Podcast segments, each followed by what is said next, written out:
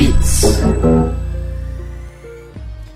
Estamos no ar para mais um Bits Podcast e essa semana temos uma presença muito especial, ilustre, Percival Nogueira da Harmonia Contabilidade. Seja bem-vindo, obrigado pela presença. Fala, Adriano. Cara, obrigado pelo convite. Quando soube que você tinha um podcast, você disse que um dia me convidaria. Eu já fiquei feliz, mas receber o convite realmente me deixou muito satisfeito. Obrigado. Prazer estar aqui. Eu que agradeço. Vamos lá. Você estava me contando um pouquinho aqui fora do ar já, né? Como que você começou nesse universo? Como que você começou a empreender? Como que você começou a ter um escritório? Conta um pouquinho da sua história. Cara, modéstia à parte, eu gosto muito da minha história, gosto de contar ela. Então, eu venho de uma família de seis, meus pais tiveram 6 filhos, né? E até então, ninguém empreendia na minha família. O meu pai é metalúrgico, minha mãe do lar, né? E meu pai, ele, com todas as dificuldades de um metalúrgico que ganhou pouco sempre, a vida inteira, ele colocou como meta que... No ensino básico e fundamental, todos os filhos fizeram escola pública, não tinha condição de pagar a escola. Mas no ensino médio, né, que na época era o colegial, ele colocou como meta que ele pagaria escola para todos os filhos. E aqui em Daiatuba tinha o Colégio Técnico, o Colégio Candelária, que junto com os 3 anos de colegial, a gente fazia um curso técnico, e só tinha o técnico em contabilidade. Então, meu pai me colocou no Colégio Candelária para estudar o técnico em contabilidade. Até ali eu nunca tinha tido nenhum contato, nenhum acesso à contabilidade. Trabalhava numa empresa metalúrgica na época, fabricava chicotes elétricos. E eu comecei o curso em 92, então era para terminar em 94, mas eu reprovei um ano, terminei em 95. Em fevereiro de 96, essa empresa deixou de existir. Ela perdeu... Você nem sabia que esse seria seu destino, né? Contabilidade. Não tinha a menor ideia que um dia essa formação ia tornar a minha profissão. Aí, quando a empresa deixou de existir no mês de fevereiro de 96, fui demitido dela. Em abril, tive a brilhante ideia de abrir um escritório de contabilidade. Como eu disse, sem nenhum contato com contabilidade. Fiz uns cartões de visita. Foi engraçado porque meu nome é Percival Nogueira de Matos, então eu peguei o Nogueira e o Matos e fiz Nogmate Contabilidade. Meu pai, quando viu aquilo, sem nenhuma noção de empreendedorismo, ele falou, esse nome não tá legal, não vende. Põe o nome Harmonia. E por que Harmonia? Porque na minha família todos somos músicos. Ah, é? Eu, meus irmãos, meu pai, minha mãe, todos somos músicos. E aí meu pai linkou com a música e me sugeriu o nome Harmonia. E aceitei a sugestão, refiz todos os cartões e saí de porta em porta, de cada empresa, loja, barzinho, restaurante, saí oferecendo serviço. Não demorou muito, menos de 30 dias eu tinha um cliente. Aí depois, não lembro a cronologia, mas fui pegando mais um, mais dois, mais três e fui crescendo. Com 7, 8 meses, eu já tinha uma carteira construída de aproximadamente 100 clientes. Caramba! Mas... sem saber fazer contabilidade, recorrendo, buscando ajuda de colegas, de antigos professores, pedindo, pelo amor de Deus, para me ajudar. Precisei contratar funcionário logo, né? E aí busquei alguém que pudesse me dar uma ajuda técnica. Percebendo a dificuldade, voltei para a escola, fui fazer um novo colégio técnico de contabilidade lá em Salto, no Colégio Cemos. Fiz mais um ano de técnico, ali me abriu muito a mente, porque aí eu já tinha na prática, né? Tinha... o que fazer realmente. E mais adiante fui para a faculdade de contábeis, comecei uma vez, tive que parar porque já tinha um filho, aí mais adiante comecei de novo e consegui concluir. E aí, assim, a minha carreira na contabilidade foi sendo construída... Quantos anos você tinha quando teve filho? Quando eu tive filho, eu tinha 24 anos. Ah, era novo, né, cara? Era novo. Quando eu comecei o escritório, eu tinha 20 anos. Não tinha 21 completo ainda. Caramba. Mas o que é engraçado, cara, é que eu sempre quis ser advogado. Quando moleque... Doutor advogado. Queria trabalhar de terno, né? E aí, mais adiante, eu voltei para a faculdade novamente. Fiz aqui na Max Planck, em Daiatuba. Fiz o curso de Direito, né? Formei em Direito. E já na formação abri o escritório de advocacia, né? E toco hoje os dois negócios. Mas o curioso, Adriano, é o seguinte: depois que eu me formei advogado, eu só coloco o terno no dia que não tem jeito de fugir dele. Nunca mais coloquei terno. Cara, eu nunca consegui usar roupa social, assim, né? Uhum. Quando eu era moleque, né? Trabalhava na lista telefônica, aí eu trabalhava com a minha tia. Aí minha tia falou, não, você tem que vir vestido que nem gente, tem que vir de camisa e tal. Putz, era raro o dia que eu colocava camisa e colocava camisa por dentro da calça, assim, mas chegava só assim. Uhum. Não, 10 minutos depois já tava tudo camisa pra fora da calça, os botões tudo aberto. Uhum. Nunca consegui ter essa elegância. Às vezes eu vejo algumas pessoas bem vestidas e falo, puta, eu podia me vestir assim, mas não consigo. É só camiseta, calça jeans e tênis. É mais confortável, né? Eu acho que é, essa questão. E eu acho que quando a pessoa não se sente confortável com a roupa que ela tá, você vê de longe que a pessoa não usa aquele tipo de roupa, né? O cara tá desconfortável, ele anda duro, assim. Dá todos os sinais. E hoje você não usa terno, então. Só no dia que tem que ir no fórum. É, quando tem ambiente forense que obriga, uma audiência, aí obrigatoriamente eu preciso colocar, né? Mas também frequento pouco esses ambientes.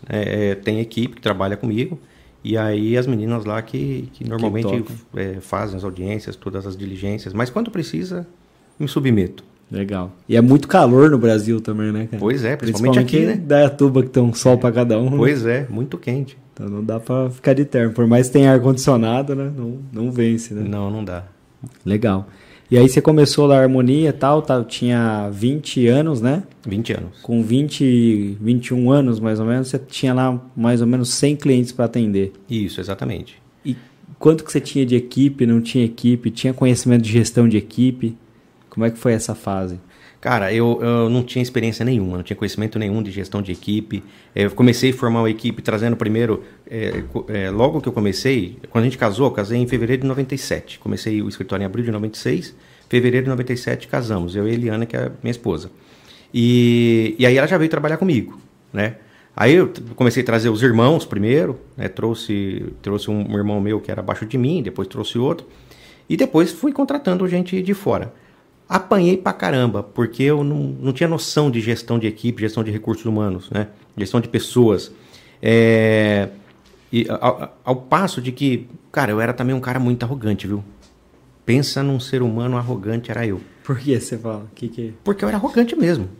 Eu era um cara prepotente, que não aceitava opinião alheia, eu era sempre o dono da verdade, sabe? Esse meu processo de evolução, de autoconhecimento... foi ao longo dos anos, né? E tem uma palestra que eu faço de vez em quando, que nela eu tem um trecho que eu até registro um pedido de perdão para quem trabalhou comigo no passado, porque sofreram, eu sei que sofreram. E assim, não falo isso com orgulho, mas hoje eu fico tranquilo para falar porque, graças a Deus, evoluí, né? Como ser humano. Superou também. Superei, exatamente. Agora... fui aprendendo gestão de pessoas com a vida, com o que as pessoas foram chegando. Aí chegou um momento que eu comecei a perder gente boa, e aí é a hora de fazer autocrítica, né? Por que eu estou perdendo gente boa que passou pela minha equipe? E aí foi onde verifiquei que muitas vezes eu perdi pessoas muito boas da minha equipe porque ruim era eu. Uhum. É complicado, né? Pois é. Eu acho que não tem nada que educa mais o ser humano do que empreender e ter bastante colaborador, né? É verdade. Porque você tem que lidar, você depende das pessoas, né? E você não pode... Tem uma frase que eu gosto, que você não pode ser interesseiro, você tem que ser interessante. Então, se você não lida bem com as pessoas, não trata bem as pessoas e não... Enfim, não torna o ambiente propício para a evolução... Não só a sua, mas também do profissional, fica muito difícil, né, cara? Das pessoas confiarem no projeto e irem adiante, né? Não se enganjam, né? O mundo se fala muito, nos últimos anos muito mais, falam sobre respeito às diferenças. Uhum. Só que quando a gente olha, analisa essa frase mais profundamente, começa pelas diferenças de pensamento. A diferença de perfil, né? Tem gente que elogia tudo, Uhum. É super agradável, é o que a gente gostaria de ter, só pessoas assim. Mas tem gente que reclama também, reclama muito, reclama pouco, reclama médio. E só que é o que você falou, eu nunca tinha ouvido essa frase, né? É, não ser interesseiro e sim interessante, né?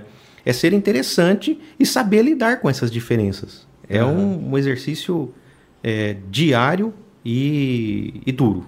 Às vezes o cara que só elogia não é o cara que empurra o negócio pra frente, né? Exato. Porque o cara que vai lá e critica, você fala, pô, cara chato, né? Depois você senta e avalia, fala, puta, pior que... Exatamente. Melhor ir por ali, o cara tem razão. Né? Exatamente. Se você não tem crítica, você não evolui, né? Uhum. A gente faz uma pesquisa interna de satisfação e, cara, eram coisas, às vezes, simples, assim. Às vezes a rodinha da cadeira de alguém estava pesada. E aí a pessoa ficava emburrada por aquilo. E quando ela não tinha oportunidade de falar, você não... Porra, troca a cadeira, compra uma rodinha nova, né? Uhum. Era um problema simples que você conseguia resolver de uma forma rápida. Mas se o cara não reclama no dia a dia, não tinha um canal específico, né? Aquilo vai virando uma bola de neve, até que o cara pede a conta com uma rodinha de cadeira, né? Exatamente. É complicado. E você falou que você passou por alguns processos de... Ah, deixa eu fazer uma pergunta antes que eu esqueça. Você falou que vocês são todos músicos em casa, Isso. na sua casa? Uhum. E você toca o quê? Cara, eu hoje não tô tocando mais nada, mas eu já toquei sax, toquei violino, toquei bombardino, toquei tuba. Caramba! O último que eu toquei foi a tuba. Difícil? O instrumento de sopro é difícil pra caramba, né? É, cada um tem sua particularidade. O de corda também não é fácil. Toquei violino há alguns anos, também não é fácil. E o violino não tem nem o... É traste, né, que chama? É. Pra você identificar onde que é a nota, né? Não, é no ouvido mesmo. Caramba! Difícil. E você aprendeu a tocar onde? Eu aprendi na igreja, cara. Na igreja? É. A igreja é uma puta escola de música, né? É, exatamente. A maioria das pessoas você pergunta, onde você aprendeu? Aprendi a tocar violão, bateria. Todo mundo começou na igreja, né? Na igreja, exatamente. E seu pai... Como que chama seu pai? Meu pai chama Severino. Severino? Isso. E ele tocava o quê? Meu pai tocou clarinete. Clarinete? Clarinete. Por vários anos da vida dele. Era a igreja evangélica? Igreja evangélica. Qual que é? Batista? A Congregação Cristã. Congregação. Isso. É legal, é divertido o culto, porque tem música, né? É. Bastante música. Legal. Eu ia falar de gestão, né? Da parte de...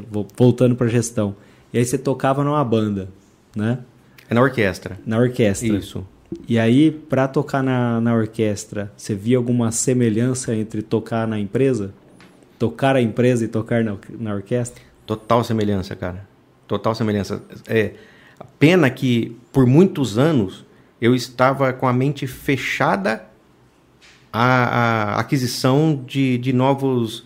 Não digo nem conhecimentos. Conhecimento sempre busquei, mas muito conhecimento técnico. Uhum. Mas a novos modelos. Uhum. Né? E aí, assim...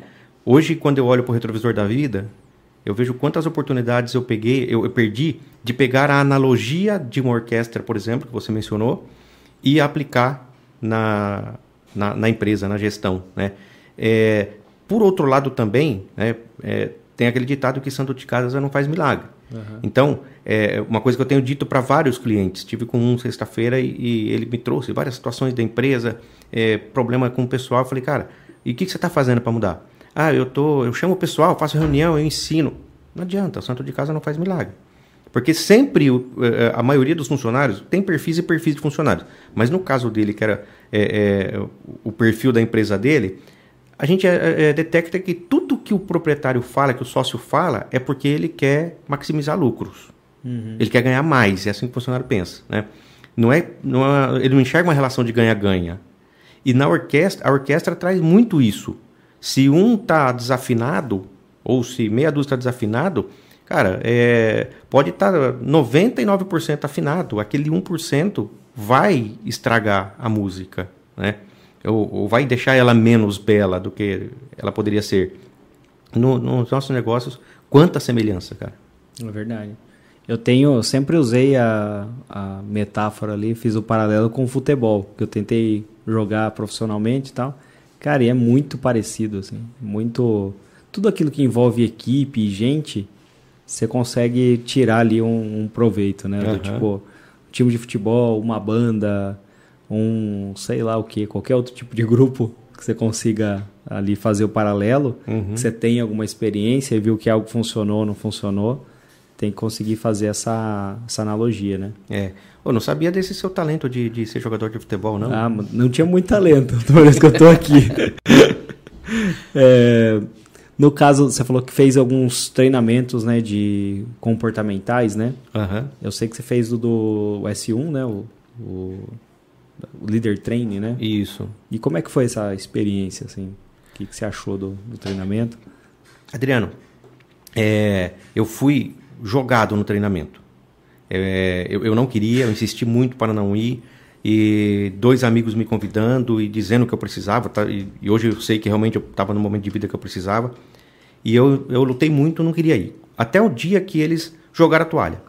Os dois falaram, então, dane-se, não vamos falar mais nada e vive aí a sua vida. Aí encontrei um deles vindo pra cá, inclusive.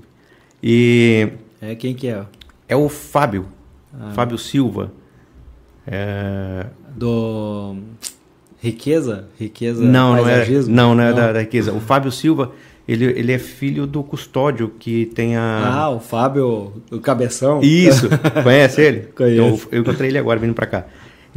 Ele foi um dos caras que me levou. E aí quando eu me senti assim, sozinho, desamparado, aí eu falei, não, então eu vou. Né? Aí fui. Confesso que não me entreguei no processo, como deveria ter me entregado. Né? E a gente, por mais que fale para as pessoas que a gente leva agora... vai, se entrega, né, deixa suas crenças limitantes de lado e tal. Mas uma grande parte ainda reluta, né? Mas quando eu saí, na segunda eu já me arrependi de não ter me entregado. Uhum. Mas beleza, aí a vida que segue, vamos para outros, né? E aí fui, eu não parei mais. Eu não queria ir, daí... Até eu lembro que quando eles estavam me levando, um olhou para o outro, no banco, eu estava no banco de trás do carro, um olhou para o outro na frente e falou, esse daqui não sai mais de lá. E de fato, não, porque é prazeroso evoluir como pessoa, como ser humano. Né?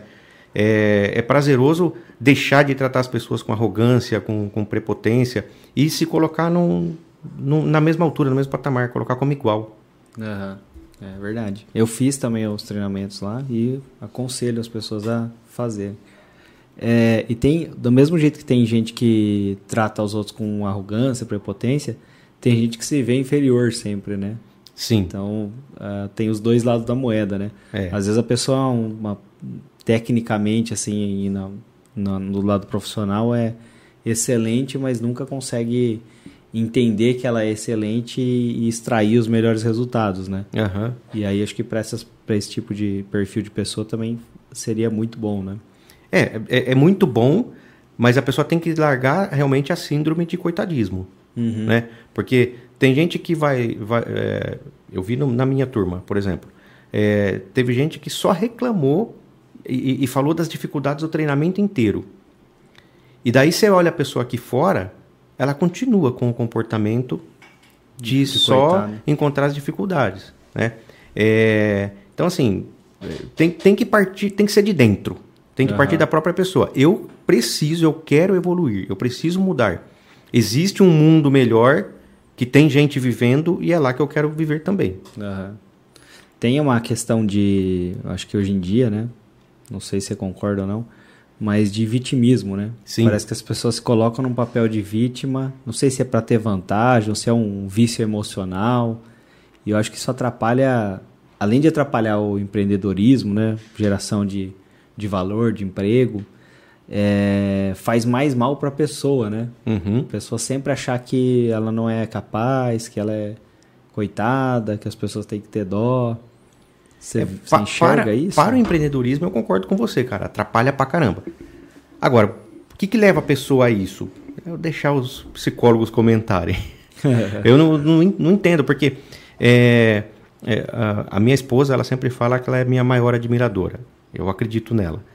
Porque eu também a admiro muito, porque a gente construiu junto uma história de construir. E aí, no início, eu falei assim, na minha família não tinha nenhum empreendedor. Uhum. Então, eu fui o precursor disso na família. Hoje tem outros, tem meu irmão, tem minha irmã, né, que empreendem. Fui o precursor. Então, assim, se eu olhar para trás na vida e falar, todo mundo podia estar vivendo a vida de migalhas, mas a gente foi buscar algo melhor. Uhum. E não tem problema nenhum quem quer viver a vida de migalhas. Só que a gente não se conformou.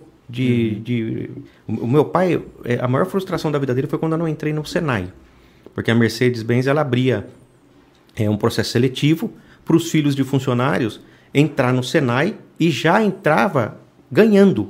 Uhum. Então ia ganhar para estudar uma profissão no Senai. E eu prestei, todos os meus irmãos prestaram. E nenhum de nós entrou. Então, mas eu fui o primeiro, eu era o mais velho dos homens, só tem minha irmã mais velha que eu.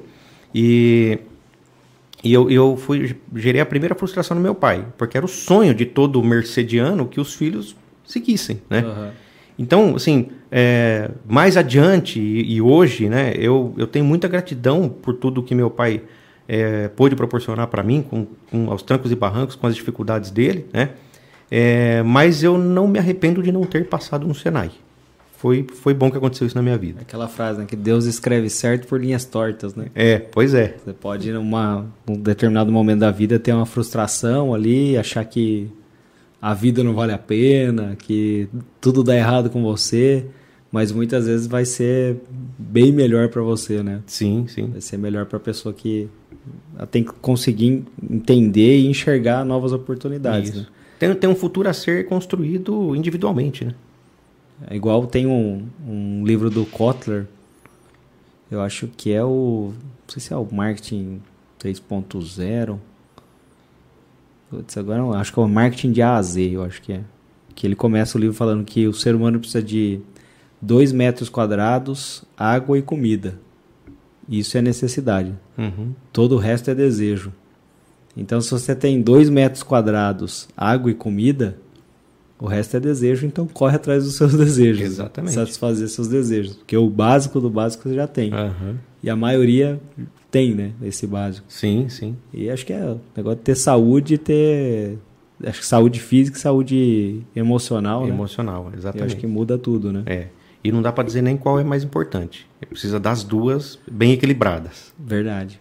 Também acredito nessa teoria aí. Que se não tiver as esferas da vida ali equilibradas, você não consegue chegar a lugar nenhum, né? Uhum.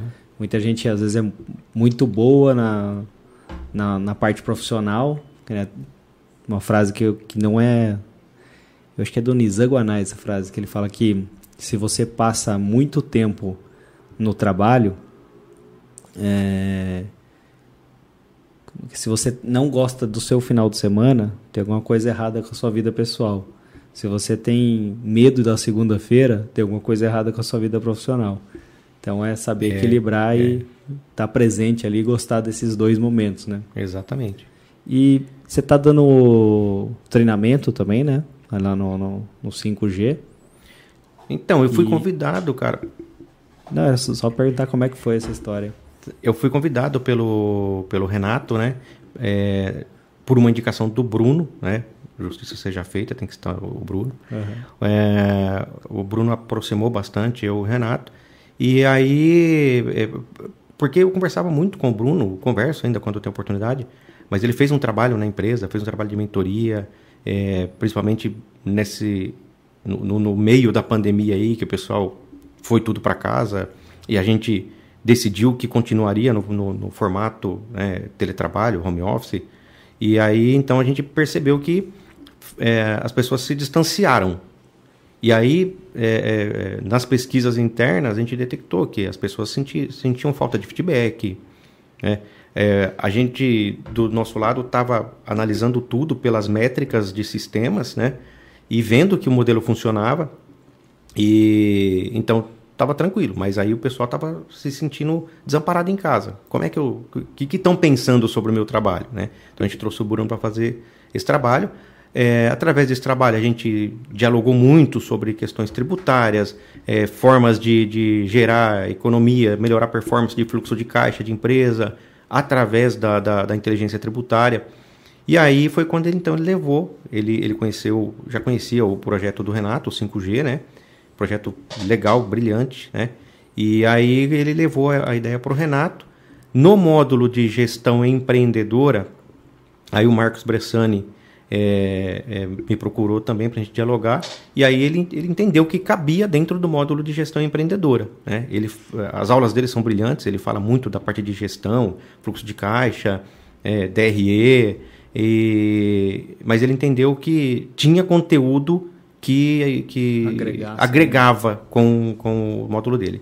E aí eles me convidaram, estou lá junto no projeto, e está sendo muito legal, né? Eu participei do pessoal aqui da turma de Indaiatuba, e vi que o pessoal conseguiu extrair bastante forma de gerar essa inteligência, aplicar essa inteligência na empresa. Ah, bacana. E palestra, você tem feito palestra também? Você comentou agora no começo. Fiz algumas, fui convidado no Colégio Cemos, inclusive lá em Salto, né? Fui convidado em outros lugares, outra empresa. Faz um tempinho que eu não faço mais, cara. A última que eu fiz foi no encerramento do S1, nem lembro que mês, mas faz tempo, que foi antes da pandemia.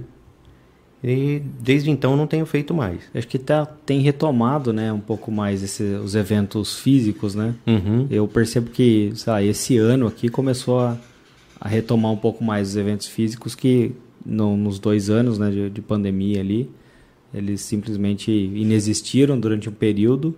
Uhum. E agora está retomando. Essa parte de trabalho remoto, né, de home office, vocês estão nesse modelo ainda? Ou a galera voltou para o escritório? Como é que foi isso para você? Nós estamos no modelo, não pretendemos voltar, né? E tenho absoluta certeza que alguns funcionários, se a gente falar que vai voltar, a gente perde. Uhum. Né? Vai procurar alguma forma de trabalhar, né, nesse modelo. O modelo funciona, Adriano. Funciona muito bem. Agora, a gente teve alguma coisa a nosso favor. Uhum. Nós tínhamos, em 2019, funcionários que trabalhavam dentro de empresa de cliente. Certo. Clientes nossos. Então, eles faziam acesso ao nosso servidor, aos nossos sistemas, através de VPN. Uhum. E aí, eu não sou expert em TI, mas eu sabia na prática que isso gerava uma lentidão imensa. Então, o sistema que a gente utiliza, já utilizava em 2019, ele tinha uma versão em nuvem. E aí a gente foi conhecer, fui conversar com um colega aqui da cidade, e ele maldisse o sistema, falou, não funciona, implantei, voltei atrás e tal. Aí eu fui falar direto com a empresa. A empresa falou, levei essa experiência, falei, fulano falou que não teve uma boa experiência e tal. Ele falou, de fato, mas a gente aperfeiçoou o sistema, né, a plataforma de nuvem e tal, e está funcionando. Então, em 2019, final de 2019, nós já implantamos o sistema em nuvem. Quando chegou em março de 2020, que a gente estava trabalhando normal numa sexta, e na segunda era para ir para casa, a nossa atividade até era considerada atividade essencial. Então, e como foi essencial? Aquelas MPs, suspende contrato de trabalho, reduz isso e aquilo. Então, foi muito essencial. Só que, e eu confesso que relutei na sexta-feira, quando saiu a portaria lá que tinha que ir para casa, eu dei uma relutada. Mas a minha esposa, com muita inteligência, ela me falou, viu, não adianta você relutar. E se chegar na segunda e ninguém for trabalhar? O pessoal está com medo. Só se fala disso, notícia, que o vírus está matando e tal. Falei, beleza, então, né, já menos arrogante agora. Falei, vamos então dar um passo atrás e vamos para casa na segunda-feira. Chamamos o pessoal na segunda, só para a gente mudar o contrato de trabalho. Então, já na segunda, nós trocamos todos os contratos de trabalho para contrato de teletrabalho, que tem suas particularidades. Uhum. Fizemos o recibo de entrega dos equipamentos, contrato de comodato, e foi todo mundo para casa. Aí a gente estava num prédio grande, não vou saber a metragem exata, e aí quando a gente, no final da primeira semana, a gente olhou, aquilo estava dando eco. Quem ia para o escritório? Ia uma funcionária que trabalhava lá na recepção, acho que do DP, e foram 1 ou 2, do fiscal mais 1 ou 2, e eu e o Brandon, meu filho, que trabalha com a gente. Aí quando foi no final da primeira ou da segunda semana, eu lembro que o Brandon chegou em mim e falou para mim, falou, papai, por que você não entrega esse prédio aqui, vai para uma sala menor e deixa tudo nesse formato? Claro que aí não era só o sistema que já estava em nuvem. A gente se deparou com outras dificuldades. Como é que eu controlo o trabalho? A gente já tinha um gestor de tarefas também, que foi implementado em 2018. Então a gente fazia todo o controle de gestão de tarefas por ele. Só que quando a gente se viu longe das pessoas, a gente percebeu o quanto essa ferramenta precisava ser aprimorada, precisava ser melhor parametrizada. Uhum.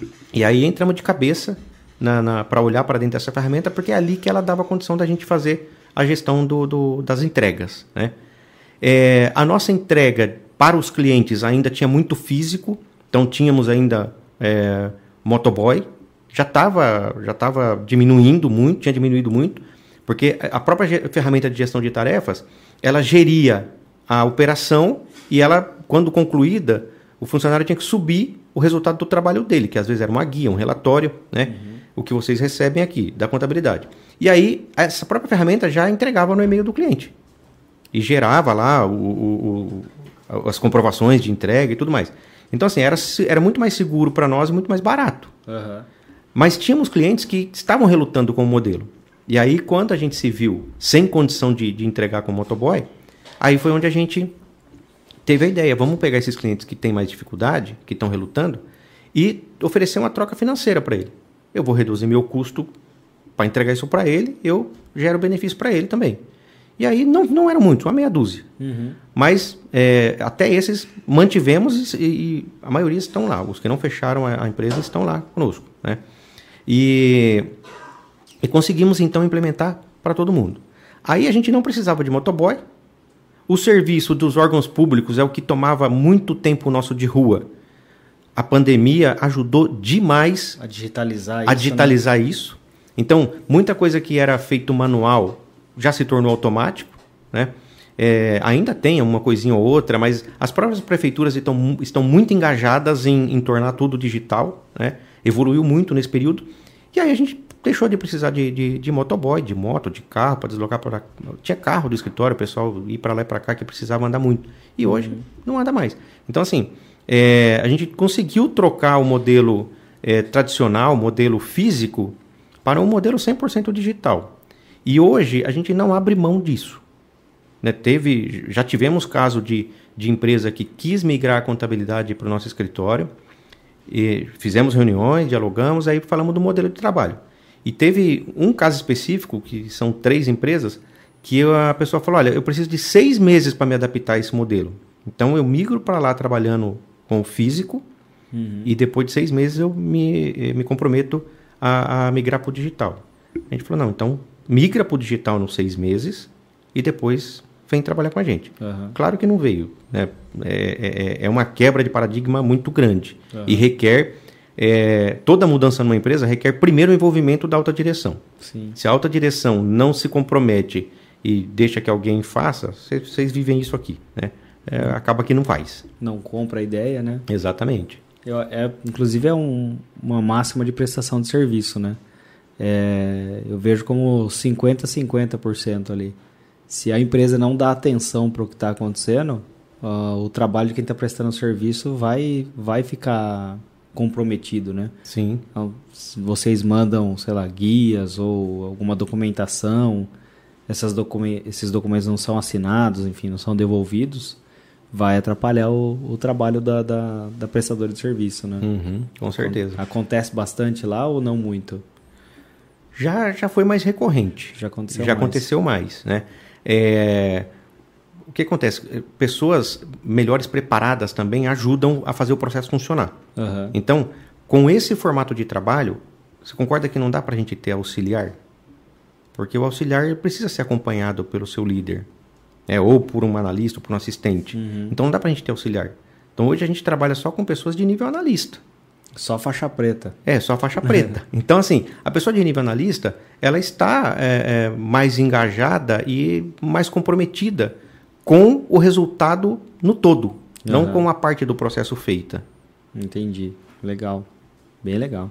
E como que você faz para novos talentos, assim? Tipo, você precisa ter alguém que é auxiliar, que vai, em determinado período, atingir ali o cargo um cargo superior de analista, alguma coisa assim. Na verdade, assim, a gente, como eu te falei, a gente infelizmente não contrata mais auxiliar. Uhum. Né? Quando a gente tem novas contratações, novas pessoas, e tem agora um departamento que chegaram pessoas novas, e o que faz? A pessoal de coordenação vai trabalhar um tempo, vai receber esse pessoal presencial, Temos o escritório, né? É uma sala de 46 metros, com uma bancada que cabe 8 pessoas e uma outra que cabe mais uma. Então, cabe 9 pessoas trabalhando juntas ali. Aí o pessoal vai, fica um tempo, aí varia de acordo com a necessidade, né? Mas sempre que a gente contrata, é de nível assistente ou analista já, entendeu? Entendi. Então a pessoa ela tem que conhecer o trabalho.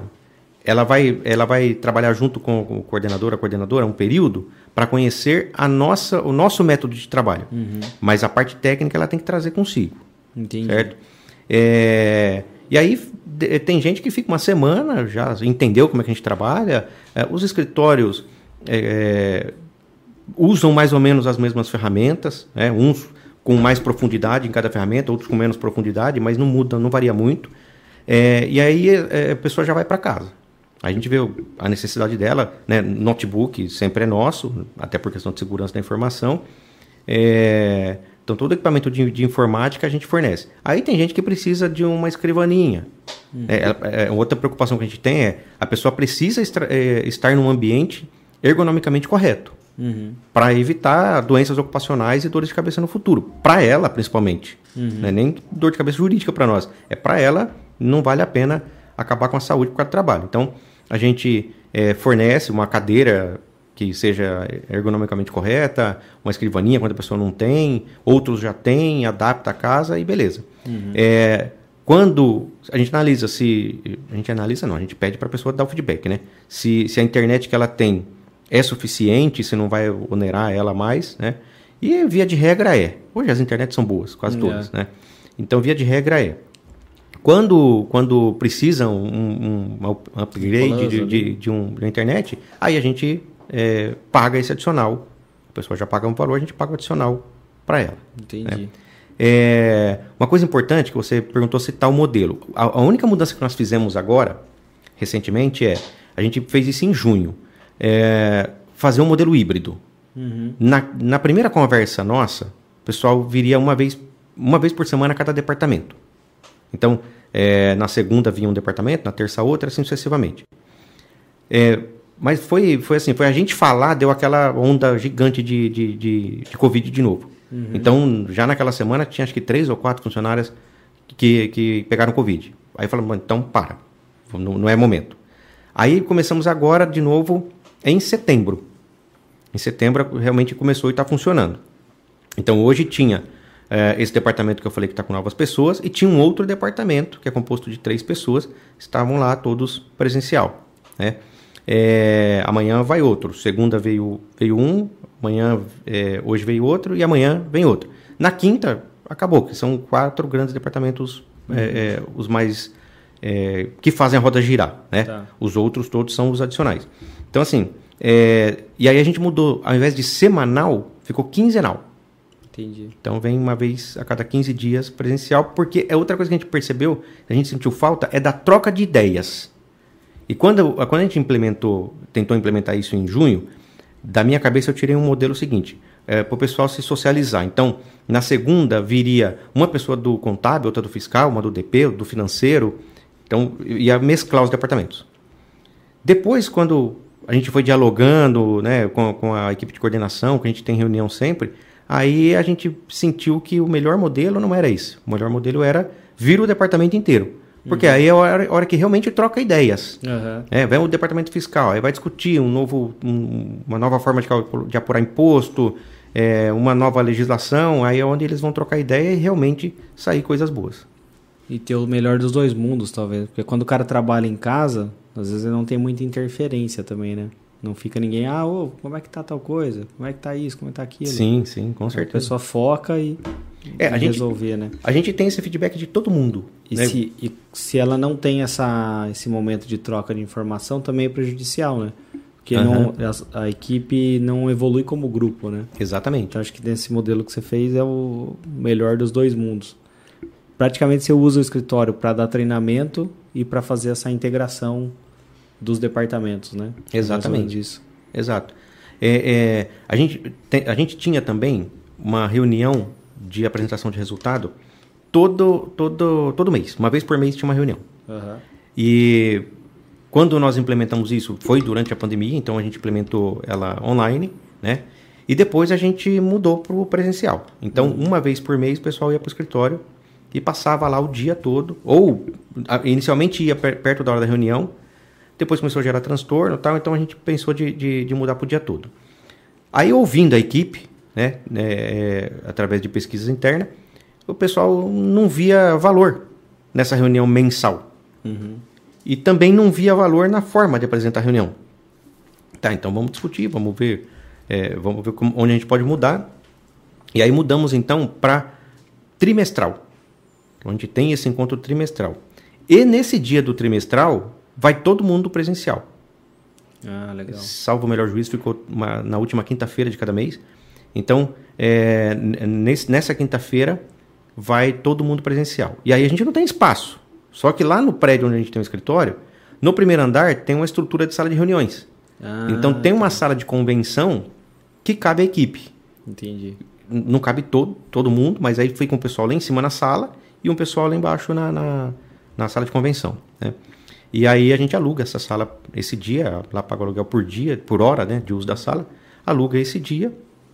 E aí já é quando comemora também o aniversariante, os aniversariantes, né? Que a gente fazia todo mês, o bolo lá e tal. Aí agora não, comemora os aniversariantes do trimestre. Uhum. Né? Aí faz lá um oba-oba no fim do dia, um salgadinho, refri lá. Banca um bolo só também, né? É um bolo só, cada 3 meses. Legal.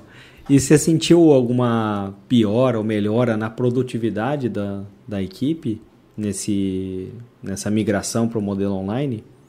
Olha, com raríssimas exceções, a equipe só melhorou de performance. Ah, legal. A produtividade é boa. Todas as pessoas... Cara, tem uma coisa muito importante nisso tudo que eu não posso esquecer de falar. É o critério confiança. Uhum. Porque assim, é uma via de mão dupla, né? Se alguém me perguntar, eu já conversei com colegas que falam, pô, você é louco, né? Já fui chamado de louco algumas vezes por manter o pessoal nesse modelo. Uhum. Aí fala, você acha que seu funcionário está trabalhando o nosso horário contratual é das 7h30 ao meio-dia, das 13h às 17h18, tá? Às 8h48 lá, 44 semanais. Aí já teve gente que falou, você acha que a sua equipe está trabalhando nesse período o tempo todo? Não tem essa utopia. Eu sei que não.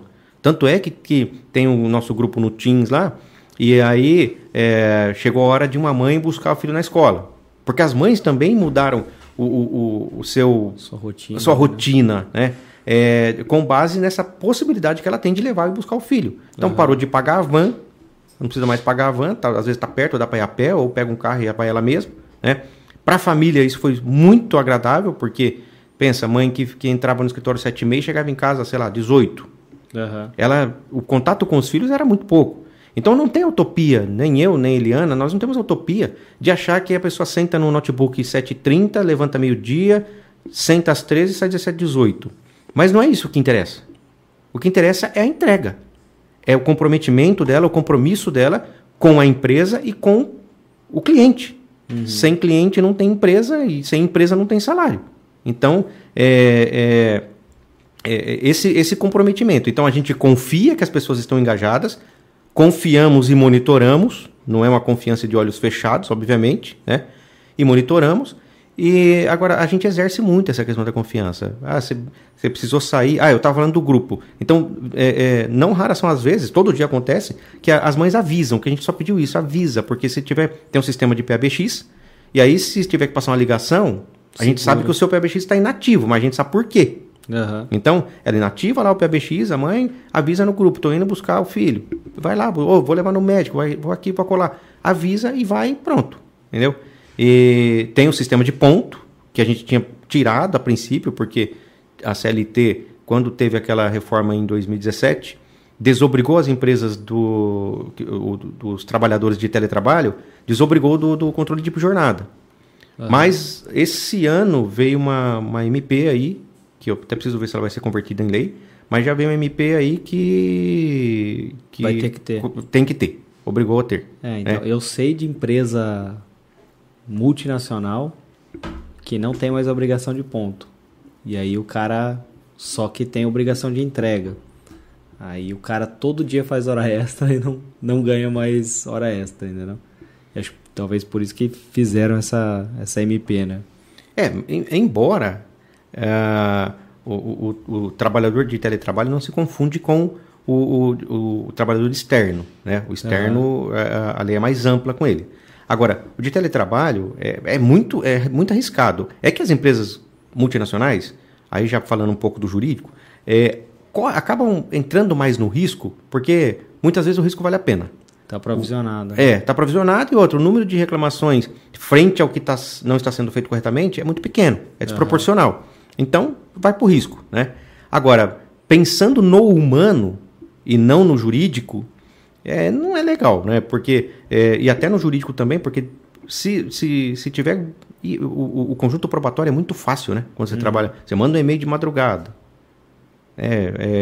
A empresa não te adverte, não fala nada. Quer dizer, isso vira uma rotina, tá vendo que tá extrapolando, né? Uhum. A minha questão com o teletrabalho é a parte jurídica só. O medo é do tipo de contrato, e se esse contrato daqui um ano, 2 anos, se mudar a lei, né? Você tem que refazer, né? Mas será que...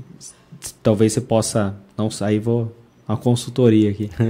Não sei se, vamos supor, até 22 está valendo essa regra. A partir de 23 vale a outra regra. Então vai a regra A, a regra B. Né? Então eu estou aqui na regra A. Alguém que esteve comigo ali, trabalhou comigo na regra A. Quando vira a regra B, e a gente faz todas as mudanças devidas, tal, vai para a regra B... Se o cara entrar com uma ação referente ao período da regra A, vale para quando tiver em vigor a regra B? Não, assim, muito a pergunta. Não, eu entendi o que você quer dizer. Eu acho que eu entendi. Veja se a resposta vai estar contente. Assim, os efeitos da lei não retroagem à sua vigência. Então, assim, se a situação é mais benéfica ou mais segura para o trabalhador... a lei vigeu a partir de 1 de setembro, vale a partir de 1 de setembro. Então, quando saiu, publicou a MP e a gente viu que tinha o ponto, imediatamente fizemos o aditivo do contrato de teletrabalho, colhemos a assinatura de todo mundo, cadastramos, a coordenadora nossa do DP cadastrou todo mundo de novo no sistema de ponto, que é um sistema online, e passou a exigir que seja marcado. Se a pessoa não marca, ela abre lá um chamado, aí a coordenadora olha, ela vai autorizar ou não autorizar, né? Tá. Desde então a gente adotou, desde antes até do teletrabalho, a gente adotou a modalidade de banco de horas. Então, se excedeu, a gente vai, isso vai ser compensado em algum momento, né, dentro do que determina a legislação. E em ocasiões muito excepcionais, né, a gente combina com a equipe que... ou com quem está ali envolvido num trabalho que requer horas a mais, a gente combina que isso não vai para o banco, a gente vai remunerar, né? Tá. Mas é excepcional. Uhum. A regra é utilizar o banco de horas. Então, todo mundo que... Antes mesmo, a gente já usava o ponto de exceção, que era assim, não precisa marcar o normal, marca o que não for o normal. Ah, então, precisei sair mais cedo, marca, porque isso também vai interferir no banco de horas. Tá. Ah, precisei ficar a mais. Tem as regras de como ela pode ficar a mais, a pessoa pode trabalhar a mais, ela tem que solicitar para a coordenadora tem que analisar, autorizar ou não, né? Mas sentiu necessidade, a prioridade é entregar o trabalho, e a pessoa está engajada a esse ponto de ficar a mais, vai também isso para o banco de horas, entendeu? Pô, virou uma bagunça esse negócio de marcação de ponto, não virou? Você falou de marcar a exceção. Marca a exceção é só se o cara vai sair mais cedo ou ficou até mais tarde, é isso? É que, na verdade, nem tinha muita exceção. Uhum. Então, eu não sei se tinha muita exceção, porque o pessoal não marcava mesmo. Uhum. Então, se precisou sair, talvez saiu, não avisou, nem falou nada. Ficar a mais, a gente tenta evitar o máximo, né? Como eu disse há pouco, a prioridade é atender o cliente, é entregar para o cliente. Agora, não é só isso. Eu acho que eu não gosto da hora extra... Não é por pagar, não é por banco de horas, é pela pessoa. Estraga a vida do nego. Entendo que o cara, meu pai, até estava conversando com ele domingo retrasado, e ele contando que quando ele entrou na Mercedes-Benz, a Mercedes era lá em São Bernardo e precisava, tinha trabalho para trabalhar de dia e de noite. E ele ganhava pouco, precisava engordar o orçamento, o que ele fazia? Ele ficava até 11 horas da noite no trabalho e no outro dia entrava às 5 de novo. Entendeu? Então, assim, não é agradável essa vida. Uhum. A pessoa precisa ter o momento dela, o tempo de qualidade, o tempo para os filhos, o tempo para a família, né? E a gente, como empreendedor, empresário, se enxergar isso e entender que não é só para a empresa. Uhum. E se virar só para a empresa, a pessoa vai produzir menos. E sai também, né? Ela vai estar mais tempo na empresa e produzindo menos. Aquela coisa, financeiramente, a hora extra vale muito a pena para a empresa. Porque o valor que você despende para pagar aquelas horas não é um valor alto.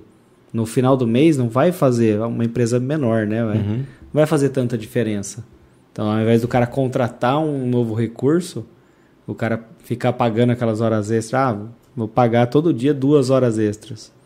Não chega a dar um novo salário, sim, que seria o custo de um novo colaborador. Uhum. Então, para a empresa vale muito a pena. Então, a empresa que tem esse lado mais, esse olhar humano, né? É a empresa que se preocupa se o cara está fazendo hora extra ou não. Aqui mesmo, dá para ver, né? Já depois do horário não tem ninguém, tem eu e o João aqui. Uhum. Então, a gente coloca meio que como regra, né? Você não terminou no dia de hoje, você vai entregar amanhã e se planeja melhor, né? Uhum. Então, acho que essa visão humana é o que mantém as pessoas mais tempo, entregando com qualidade, uhum, que esse tipo de comportamento também vai acabando com o psicológico da pessoa. A pessoa não dá uma passeada mais, né? Não vê os filhos, os pais. Eu acho que esse é o caminho mesmo das empresas que fazem sucesso, né? Uhum. Inclusive, nesse momento, nós estamos com um departamento que está focado, né? Eu sei que o pessoal está ficando um pouquinho a mais, um pouquinho não, tem dia que até bastante a mais. Uhum. E aí a coordenadora até veio falar comigo esses dias e eu falei para ela, olha, pode falar para o pessoal que isso não vai ficar tudo no banco de horas. A gente vai, de alguma forma, dar alguma compensação financeira, né? Uhum. Mas, infelizmente, é um departamento que sofreu uma dança das cadeiras, então entra um, sai outro, tal, e aí... gerou uma demanda acumulada. Então, uhum, vamos desacumular essa demanda, mas tenho certeza que é mais um mês ou 2 e aí volta para a normalidade. Já está redondo. Exatamente. Né? Sai 17h18, 17h30, fica um pouquinho a mais, um pouquinho a menos. E sai não, já está em casa, né? Uhum. Desliga o notebook e pronto, e vai descansar, vai ficar com a família. Legal. E turnover? Existem taxas saudáveis de turnover, assim, que vocês tenham... Tem uma base comparativa, assim, em algum lugar? Do tipo, é saudável ter X% de turnover no mês ou a cada trimestre? Você fala de funcionário? Pergunta difícil, né? Cara, de cabeça, não, assim, não é... Assim, eu não tenho dados estatísticos, não tenho informações precisas para te passar. Agora, quando a gente compara o nosso escritório, a nossa empresa, com outras de mesmo segmento, a gente não tá ruim. Uhum. E acho que, pelo que eu vejo no mercado, a maioria das empresas de contabilidade não tem uma rotatividade muito alta. Tem uma outra que é exceção, né? Que não sei por que motivos, que eu não vivo lá, mas a gente percebe que tem e ouve até dos próprios ex-funcionários. Agora, lá a gente não tem uma taxa alta. De vez em quando dá uma chacoalhada, né? Uhum. Mas outro dia uma pessoa me mandou uma mensagem no Instagram e falou assim, a gente estava divulgando uma vaga para o departamento pessoal, né? Mas era por ampliação. Aí a pessoa me mandou uma mensagem e disse assim, quando que vocês vão abrir uma vaga para o departamento fiscal? Eu gostaria muito de trabalhar na Harmonia. E aí eu respondi para ela, olha, infelizmente você está precisando de uma vaga num departamento que é o que mais está fixo. Uhum. Entendeu? Então, assim, construiu a equipe, está lá, a equipe está em sintonia, a equipe operacional com a coordenadora com a equipe operacional, eles se combinam muito bem, uma parte gosta da outra, então não é uma equipe operacional contra uma equipe de coordenação, contra uma coordenadora e nem uma coordenadora que nem ferrar a operacional. Uhum. É todo mundo na mesma sintonia. Então, infelizmente, isso já faz tempo, foi ano passado, e de lá para cá não abriu vaga. Uhum. Então, assim... A pessoa está esperando até agora. Não, ela está em outro escritório que eu sei, que eu vi. Mudou o status. no departamento pessoal também. A gente teve alguma mexidinha que foi necessária recentemente, mas assim, tem gente que... Tem uma das funcionárias do departamento pessoal que fez 12 anos, 11 anos com a gente. Caramba. No dia do meu aniversário, inclusive. Ah, que essa eu não esqueço nunca. Fez 11 anos. Foi semana passada? Foi semana passada, segunda-feira passada, dia 12. Dia 12. Parabéns pessoalmente. Oh, dei parabéns pelo WhatsApp. Obrigado, Adriano. E outra que entre idas e vindas já está lá com seus 7, 8 anos. Então, assim, tem duas funcionárias que é a terceira vez que... trabalha com a gente. Que vai e volta. Vai e volta. Mas tinha uns motivos para sair, né? Uhum. Uma delas saiu porque teve o primeiro filho e não queria mais... queria um tempo com o filho. Uhum. E aí a gente entendeu. Lá na frente, quando surgiu vaga e ela estava disponível, convidamos. Quer voltar? Né? E voltou e está lá. Então, assim, não é uma rotatividade alta. Graças a Deus. De vez em quando, sai do eixo. Uhum. E por que sai do eixo, principalmente? Tem departamentos específicos que o escritório de contabilidade é a escola da indústria. Então, a gente forma para a indústria. E o pessoal vem teve um funcionário excelente que saiu recentemente e ele veio falar comigo, pedir a demissão dele, dizendo, olha, eu tenho um sonho de trabalhar para a indústria. O cara fez duas faculdades, uma FATEC e mais um de contabilidade. Tem o sonho dele, vou atrapalhar o sonho do cara? Não tem nem como, não tem nem esse direito nem esse poder, né? Mas é liberar o funcionário, vai lá, vai viver seu sonho, sorte, isso gera um buraco pra gente, né? Acontece com a gente também. Acontece, né? O cara sai pra ir pra empresa, departamento de marketing, às vezes para outras agências em cidades maiores, né? Tipo, vai pra São Paulo... Uhum. Campinas é raro, assim, mas é mais para São Paulo e indústria também. Uhum. Indústria ou outros clientes ali que tem um departamento de marketing. Então, mas é o que você falou, né? Se é o perfil do cara, é o sonho do cara, não tem o que se fazer. Não, né? Não tem. É agradecer o tempo, a cooperação e desejar boa sorte, né? E o que acalenta é que isso não acontece só com a gente. Isso acontece com os escritórios de contabilidade. Uhum. Geral. Então... raros são os escritórios que não perdem gente para a indústria. Então, fazer o quê? É o perfil. Tem funcionários e funcionários. E é o que você falou. Gratidão pelo tempo que serviu. Obrigado pelo que fica, né? Uhum. Pelo legado que você deixa e vai viver a vida. É isso aí. Legal. E como é que faz para contratar a Harmonia? Então, para contratar a Harmonia hoje, vou usar a linguagem do marketing. Uhum. Ainda é muito outbound. Aham. Uhum. Não sei se é a expressão correta. Mas, assim, para contratar a Harmonia é fazer contato conosco, né? Nós temos um sonho de levar a Bits, usar todo o serviço da Bits para o inbound. Vamos chegar lá ainda. Tá fácil de realizar isso aí. Nós levamos a proposta... Bom, você viu as meninas do financeiro lá, né? Uhum. Daí elas... Depois a gente teve reunião, elas falaram assim, olha, nós vamos organizar tudo aqui para em breve poder contratar. Legal. Os caras são bons. E o bom custa caro, né? Não é que custa caro para quem não tem dinheiro para pagar, né? O bom custa mais do que o que a gente está habituado a pagar no mercado. E aí a gente pretende um modelo de captação de lead, enfim, um modelo...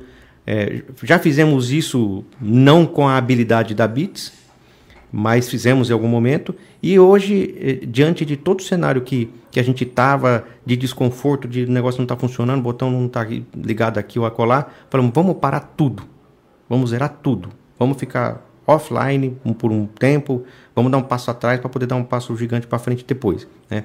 Então, o que a gente está fazendo hoje em termos de aparição aí? Post. Só, uhum. Né? Então, para nos contratar, é fazer contato. Tem o nosso site, harmoniacontábil.com.br. Lá tem todos os nossos contatos. O formulário voltou a funcionar, pelo menos isso. Está funcionando. Tá. Né? Então, assim, se inscrever no nosso formulário, ou lá tem o nosso WhatsApp, os telefones, e-mail. Legal, então entra, harmoniacontábil.com.br. Isso. Entra no formulário de cadastro, lá no contato. Isso. Deixa o contato lá e aí, um consultor vai entrar em contato. Aí nós vamos em cima, vamos para cima. Legal, bacana. Bom, queria agradecer a participação. Perguntar se tem mais alguma coisa que você queira falar, deixar aí para posteridade. Adriano, eu também quero agradecer o convite, a oportunidade de estar aqui, né? O que eu quero deixar como uma mensagem final é que, assim, a gente, até pelo título, né, do nosso bate-papo, a gente vive num país, né, que é um dos mais complicados para o empresário chegar a efetuar o pagamento do imposto. O que o empresário nem sabe, a maioria deles, é que depois que chegou a guia para ele para pagar o imposto, aí tem um sem número de obrigações, de burocracias que são atendidas pela contabilidade. Para quê? Para que na hora que esse imposto cair no cofre público, o gestor desse dinheiro saiba de quem que é e para qual imposto é, enfim, qual a finalidade dele. Então, esse trabalho é todo feito pela contabilidade. Gerir tudo isso requer conhecimento, muito conhecimento, estudo. Então, assim, hoje, a mensagem que eu quero deixar é: tem jeito de não cair na tentação da sonegação, certo? E manter uma boa performance de fluxo de caixa, né? Nós temos hoje todas as inteligências ligadas e fiscalizando o contribuinte. Então, o empresário do passado tinha medo do fiscal bater na porta. Uhum. Hoje ele tem que ter muito medo do fiscal bater na porta. Porque quando o fiscal chega na porta, ele já está com tudo na mão. Então, ele não vai para buscar os arquivos, as notas. Já foi para o breve. Já foi. Então, onde a gente tem que trabalhar? Na prevenção. E aí, trabalhar na prevenção requer a aplicação das diferentes formas de inteligência tributária dentro da estrita legalidade, certo? Mas que gera oportunidades de contribuir para um fluxo de caixa melhor, para o empresário pagar o imposto depois de já ter recebido. E não, é muito comum hoje, se o empresário vende lá em 10 parcelas e vendeu agora em setembro, paga o imposto em outubro, do valor que ele talvez nem recebeu a primeira parcela ainda. Entendeu? Às vezes toma calote. Exatamente. Aí, Percival, tem jeito de pagar o imposto em 10 parcelas? Tem. E depois dele já ter recebido, inclusive. Então ele paga, recebeu a primeira parcela em outubro, vai pagar o imposto em novembro. Recebeu em novembro e em dezembro, e assim sucessivamente, né? Aí se levar calote tem imposto que ele nem vai pagar. Isso se aplica a todos os impostos? Não se aplica a todos. Mas tem a maioria dos impostos, isso é aplicável. Então, assim, estar ligado e dialogar muito, né? E se precisar da nossa expertise, vai ser sempre um prazer atender os empresários que têm essa dor, e é a maioria. Legal, perfeito. Obrigado mais uma vez pela participação e entre no site da harmoniacontábil.com.br. Tem as redes sociais também, né? Tem Instagram. Tem o Facebook. Você lembra qual que é o perfil lá, o arroba? É arroba Harmonia Contabilidade, os dois. Se procurar, acha, né? Se Harmonia procurar, Contabilidade. Acha. Exato. Fechado. Obrigadão. Viu? Valeu, Adriano. Obrigado.